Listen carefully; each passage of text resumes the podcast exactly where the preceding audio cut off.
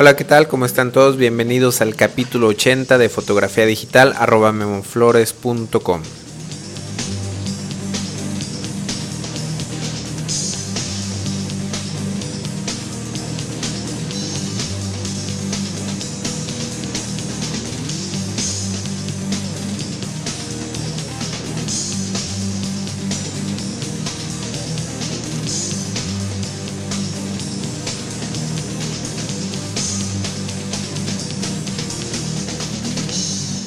Bueno, pues bienvenidos al capítulo 80 de este taller en línea sobre fotografía digital.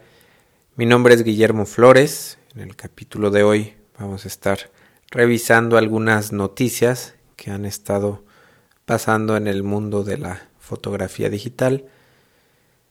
Eh, antes que nada, bueno, para las personas que nunca han escuchado este podcast, bueno, esto es un eh, audio en formato MP3 que pueden escuchar en su computadora conectados a la página o pueden descargar a su disco duro para poderlo, eh, no sé, pasar a algún CD, algún eh, reproductor de MP3. Eh, pero bueno, la ventaja de este podcast es que se pueden suscribir de manera gratuita. por ahí si visitan la página www memoflores.com diagonal podcast. En la barra de, barra de navegación derecha van a encontrar un logotipo del, eh, del iTunes, esta eh, tienda de Apple que seguramente todos conocen. Van a hacer un clic ahí, nos va a llevar a la página de este podcast en el iTunes y van a hacer clic por ahí en donde diga suscribirse a este podcast. Y de esta manera cada semana cuando salga un capítulo nuevo pues su máquina su computadora cada vez que abran el iTunes automáticamente checará si hay capítulos nuevos y bueno los van a descargar y tener ahí en su computadora. Entonces bueno pues empecemos con las noticias. Eh, la primera noticia que, que, pues que escogí para este capítulo es un poquito vieja, no es muy reciente, pero eh, tiene como un mes más o menos. Se trata de el lanzamiento de la versión 6 del programa Adobe Photoshop Elements. Y bueno, más que la novedad o el interés que, que muchas personas pudieran tener en esta versión de Photoshop. La utilicé eh, como pretexto eh, para hablar del Photoshop Express. Esto, bueno, no habíamos hablado anteriormente de, de esta versión de Photoshop, de este nuevo, nuevo integrante de la familia de Photoshop. Y bueno, ambos programas eh, son para edición de fotografía. Eh, el caso del Photoshop Express todavía no sale, todavía no está al aire, pero es una versión que va a ser gratuita, que nos va a ofrecer Adobe. Y parece ser que esta versión de Photoshop va, la vamos a manejar a través de Internet y bueno, eh, vamos a subir nuestras fotografías a un servidor en donde vamos a poder hacer ediciones. Eh, la verdad es que en un principio pensaba que iba a ser poco práctico esto. Pero bueno, parece, eh, acabo de ver un demo y está bastante, bastante interesante. Y bueno, la tecnología del Internet parece que está tomando este camino. Por ahí eh, Google tiene algunas aplicaciones a través de Internet bastante interesantes y bueno, ya está llegando esta tecnología también a la edición de fotografía. Entonces no sabemos cuándo vaya a estar al aire este Photoshop Express, pero aquí eh, lo estaremos anunciando. Y bueno, si por ahí hay alguna persona que todavía no tiene un programa para editar sus fotografías. La verdad es que Photoshop, la versión actual CS3, pues es bastante completo, incluso podríamos decir que bastante complicado, pero si por ahí hay alguna persona que apenas empieza en la fotografía, pues la versión 6 eh, de Photoshop Elements eh, pues puede ser bastante útil, es mucho más sencilla de utilizar, eh, se pueden hacer bastantes, bastantes cosas, digamos, de retoque, sin llegar a ser tan complicado, sin tener toda la gama y todas las opciones que tienen las versiones completas de Photoshop. Y siguiendo con las novedades, ahora sí un poquito más recientes, y también seguimos hablando de, programas.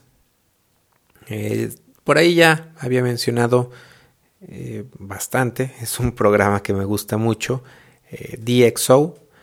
Este programa, DxO Optics Pro, este programa sirve para pues, revelar sus fotografías RAW, sus archivos RAW, pero también sirve para eh, hacer ediciones, corregir sus fotografías que tomaron en, modo JPG. Eh, y lo que hace este DxO es principalmente corregir la aberración cromática de manera automática.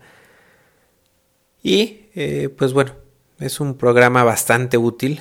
Yo lo, no lo he comprado. Utilizo, he utilizado por ahí un par de veces la versión de prueba y estaba esperándome precisamente a esto, a que saliera la nueva versión. Y bueno, acaba de, anunciarse que ya está, bueno, estará disponible. Eh, no dice fecha, nada más dice que, que en este otoño estará disponible la versión 5.0. Eh, parece ser que trae eh, una manera de procesar los archivos RAW mucho más eficiente, que va a ser mucho más rápida, tanto para en la versión de Windows como en la versión de Mac. Entonces, bueno, pues esperemos ahora sí a octubre, bueno, no sé si finales de octubre, o principios de noviembre vaya a estar disponible esta nueva versión. Eh, hay tres, tres, opciones. La versión para empezar cuesta 79 dólares. Esta versión es solamente para, editar fotografías tomadas con cámaras compactas, point and shoot. La lista es muy pequeña de, de las cámaras que soporta.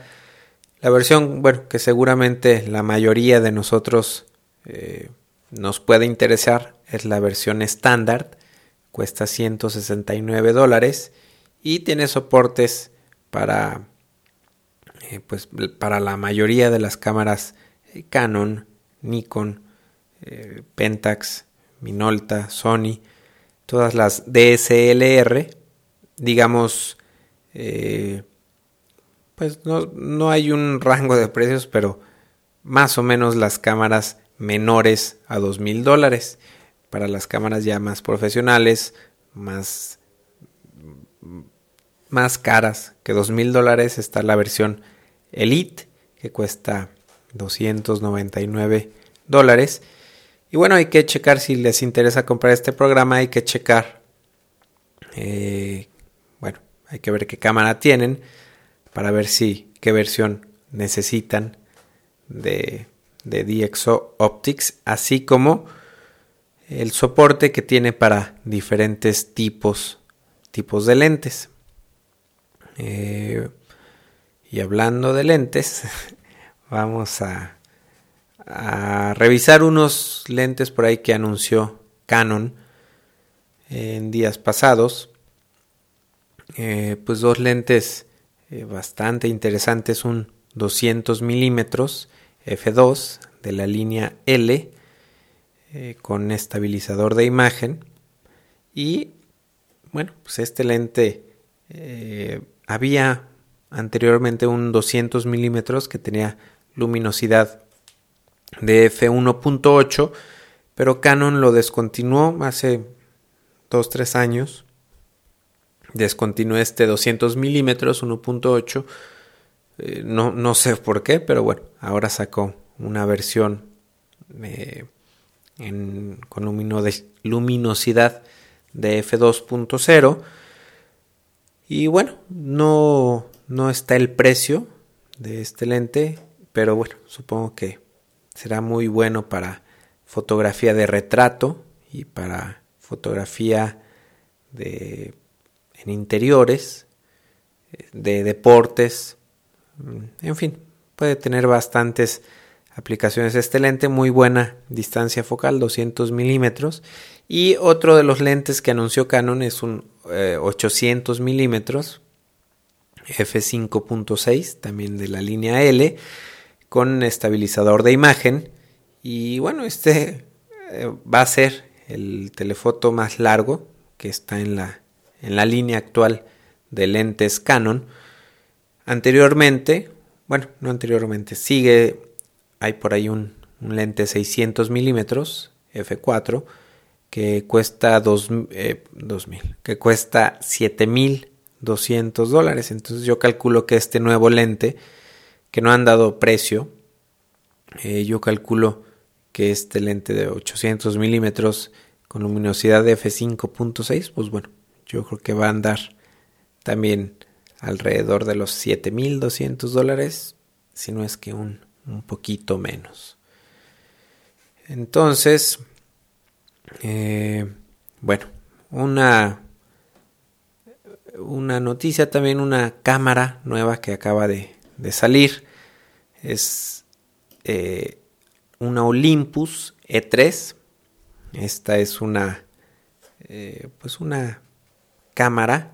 Olympus está dentro de un grupo de junto con Leica y con Panasonic que están fabricando cámaras que aceptan lentes del formato 4 tercios. Estos, este formato, bueno, pues es muy, eh, muy bueno porque pueden cambiar eh, sus lentes. Si tienen una Olympus, se lo pueden poner a una Panasonic a una cámara Leica. Entonces, la compatibilidad entre lentes, bueno, creo que es bastante, bastante buena. Eh, entonces, esto también hace que haya más opciones, eh, más competencia, en fin, me parece excelente esta idea de, del formato, del sistema de 4 tercios y esta nueva cámara Olympus E3 eh, acepta este tipo de lentes. Es una cámara de 10 megapíxeles. Nos permite tomar 5 fotografías eh, por segundo. Hasta de manera continua hasta 19 disparos cuando lo hacemos en modo RAW.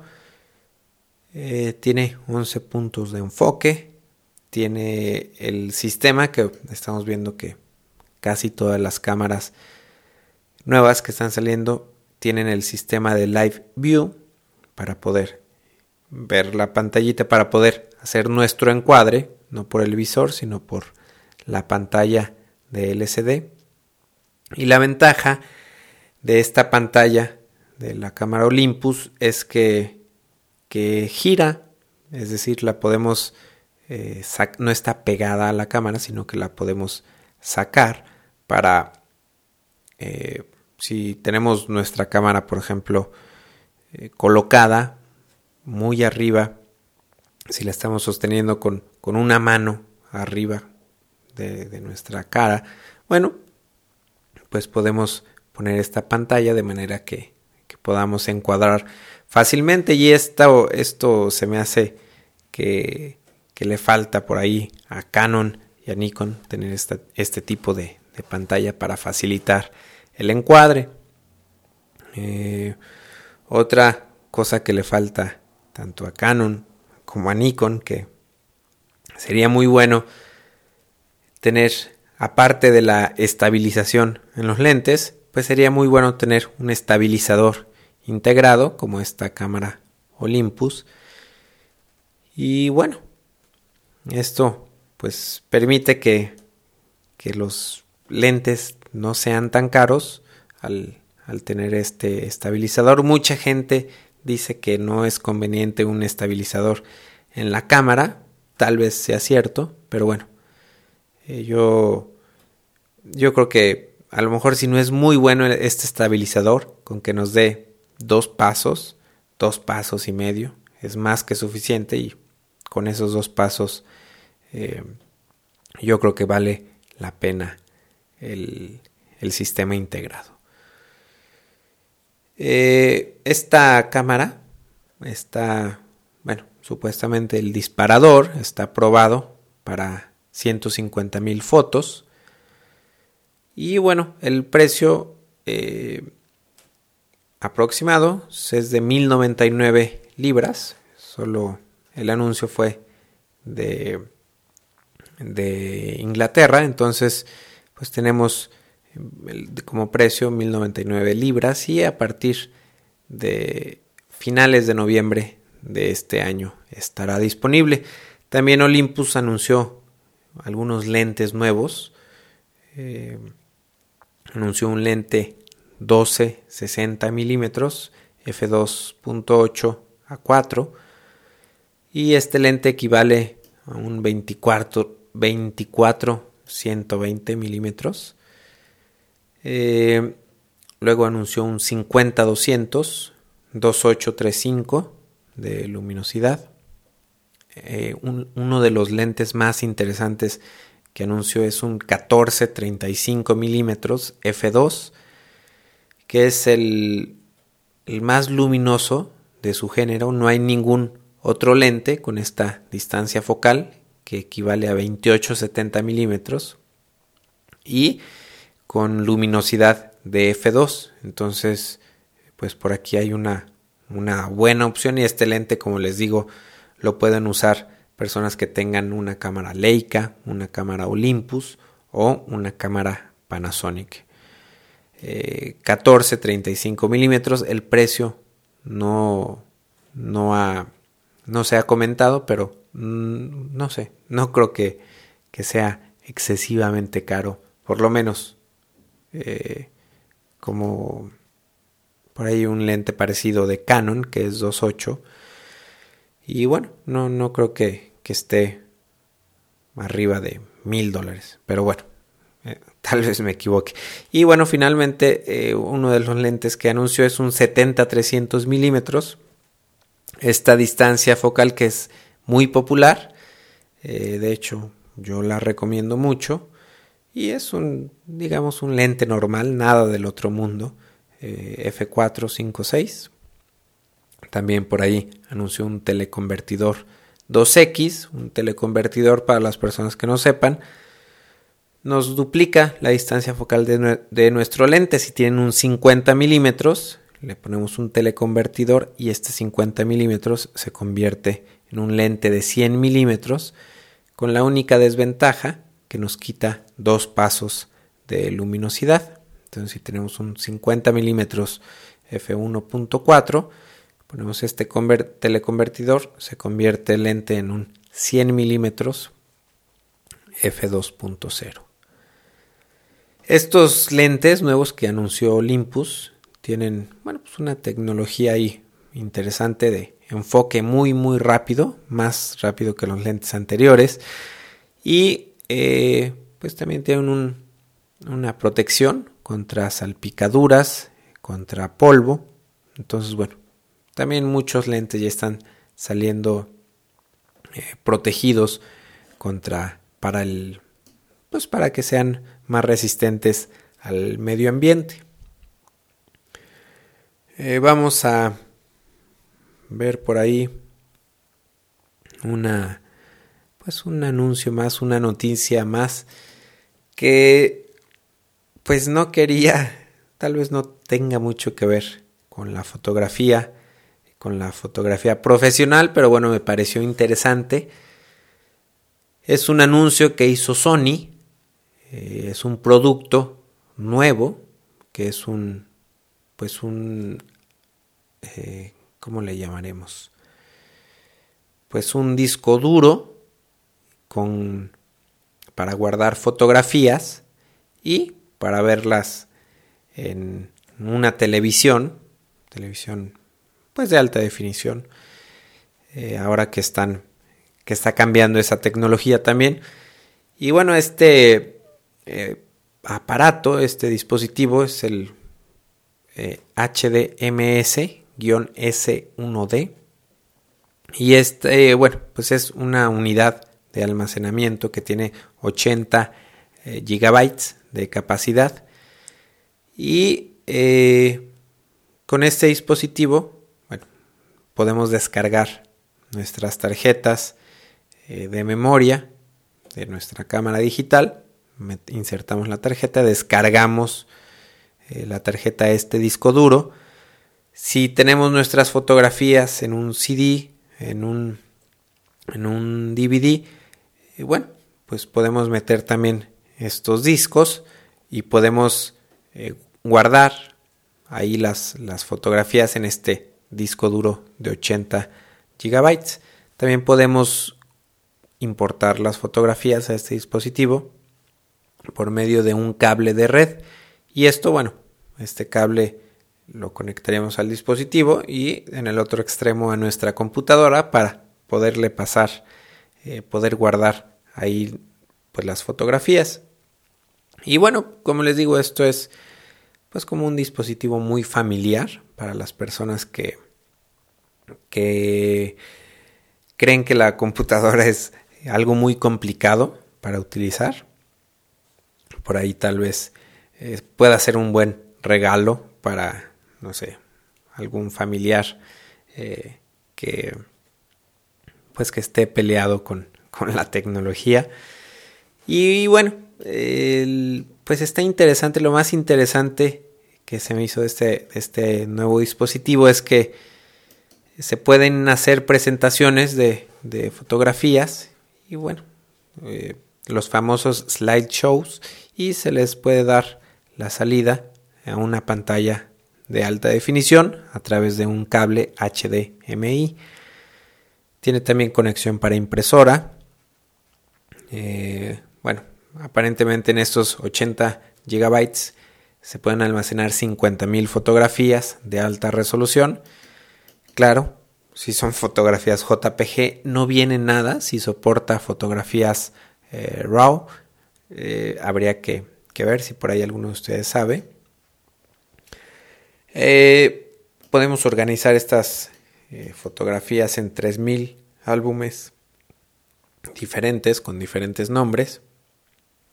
Y las presentaciones o los pases de diapositivas o slideshows, como les quieran llamar, son inteligentes, son automáticos e inteligentes. Entonces, la inteligencia que tienen es que de nuestras fotografías eh, detectan las caras de las personas y hacen, no sé si han visto que estos eh, pases de diapositiva se manejan de manera automática, tienen estos efectos de zoom automático y muchas veces el zoom termina enfocando una mano o un pie eh, o algo que nada tiene que ver con una fotografía. Entonces este eh, tiene un pues un software especial, inteligente, que detecta las caras de las personas y el zoom lo hace, eh, finaliza la presentación de cada fotografía haciendo un acercamiento a las caras de las personas. También tiene una aplicación para acomodar fotografías sobre fondos temáticos, que bueno, esto es muy conocido y pues gusta mucho en, Estados Unidos por lo menos. Son los famosos scrapbooks, también tiene una manera automática de hacerlas y bueno, también es inteligente en base a, a la a que detecta en dónde están las caras de las personas para hacer el mejor acomodo. Este nuevo dispositivo eh, cuesta o costará 400 dólares y bueno, va a estar disponible eh, pues ya, dice que en octubre de este año, entonces yo creo que no tarda en salir a la venta. Y para finalizar, vamos a hablar de un, ahora sí, un un aparato más enfocado a la fotografía profesional. Eh, tal vez muchos de ustedes todavía no, no, no tienen un calibrador para un aparato, un dispositivo para calibrar su monitor. Y bueno, yo por ahí he recomendado, por lo menos uno que yo utilizo, y pues que es el estándar en, en la fotografía, que es de, de el famoso Spider. Eh, yo no, no, me acuerdo qué versión tengo. Me parece que tengo la versión 2 del Spider. Y bueno, acaba de salir, se acaba de anunciar eh, la versión 3 de este calibrador. Eh, yo compré un calibrador de monitor y también un aparato para eh, crear perfiles de color en, mi impresora para que el color fuera pues mucho más exacto. Entonces eh, pues bueno tengo calibré hice la calibración de mis computadoras todo y me di cuenta de que eh, pues me arrepentí un poquito de la compra. El calibrador sí fue muy útil me, me hizo una calibración digamos eh, pues casi perfecta de mi monitor. Les podría decir que quedó un 95% el color eh, de lo que veía en pantalla a lo que obtenía en una impresión. Y con el perfilador de la impresora eh, se pude ajustar más el color para que se, se acercara más todavía, pero bueno, de un 95% eh, se acercó a un 97, 98%. Eh, ¿Por qué les digo esto? Bueno, pues porque a mí, bueno, hay a la venta un calibrador, bueno, la versión 2 de este Spider, eh, es el puro calibrador de monitor, cuesta solamente 54 dólares. Estoy hablando de la versión anterior, no del nuevo. Y hay otra versión que tiene el perfilador de la impresora, es un pequeño escáner para, con el cual crean un perfil de color para su impresora. Y yo compré el combo, me costó, no sé, alrededor de, de 200 dólares. Eh, pero bueno, me arrepentí un poquito de comprar el, el calibrador para la impresora, ya que les digo, de 95% de acercado el color, pasé solamente a un 98%, entonces no se me hace em, que valga la pena hacer la inversión. ¿Y por qué les hablo de esta versión pasada? Bueno, porque el Spider 3 viene en dos versiones. Eh, el Spider 3 Elite es solamente el calibrador de monitores. La, aquí la desventaja y lo que no me gustó es que la versión anterior costaba o cuesta 54 dólares y esta nueva versión cuesta 279 dólares. Eh, sí tiene muchas ventajas, sí tiene muchas mejoras, pero bueno, no, no este, eh, no entiendo por qué es tanta la diferencia de precios, por qué es tan cara esta nueva versión. Y la versión eh, del Spider 3 Studio, esta versión tiene el calibrador del monitor y también tiene el escáner, bueno, el creador de perfiles para las impresoras. Y este combo cuesta 599 dólares.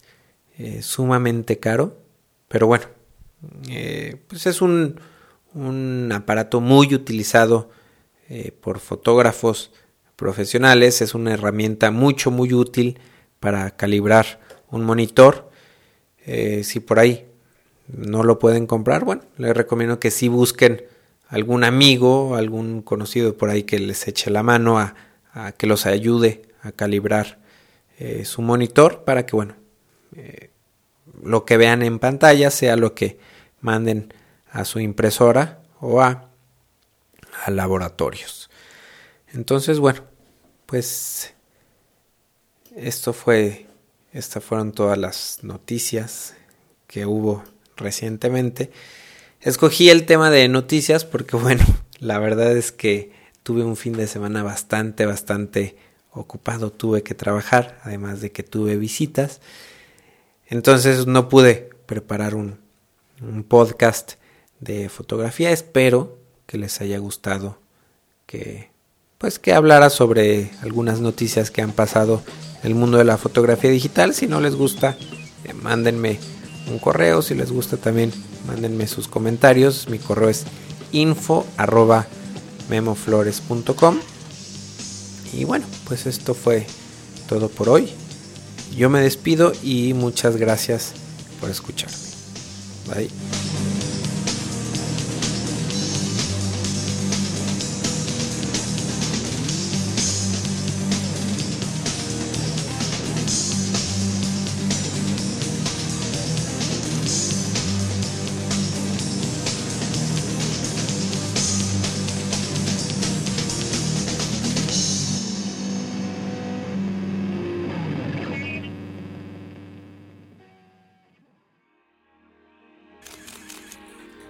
photocastnetwork.com, your photography resource in the potosphere. photocastnetwork.com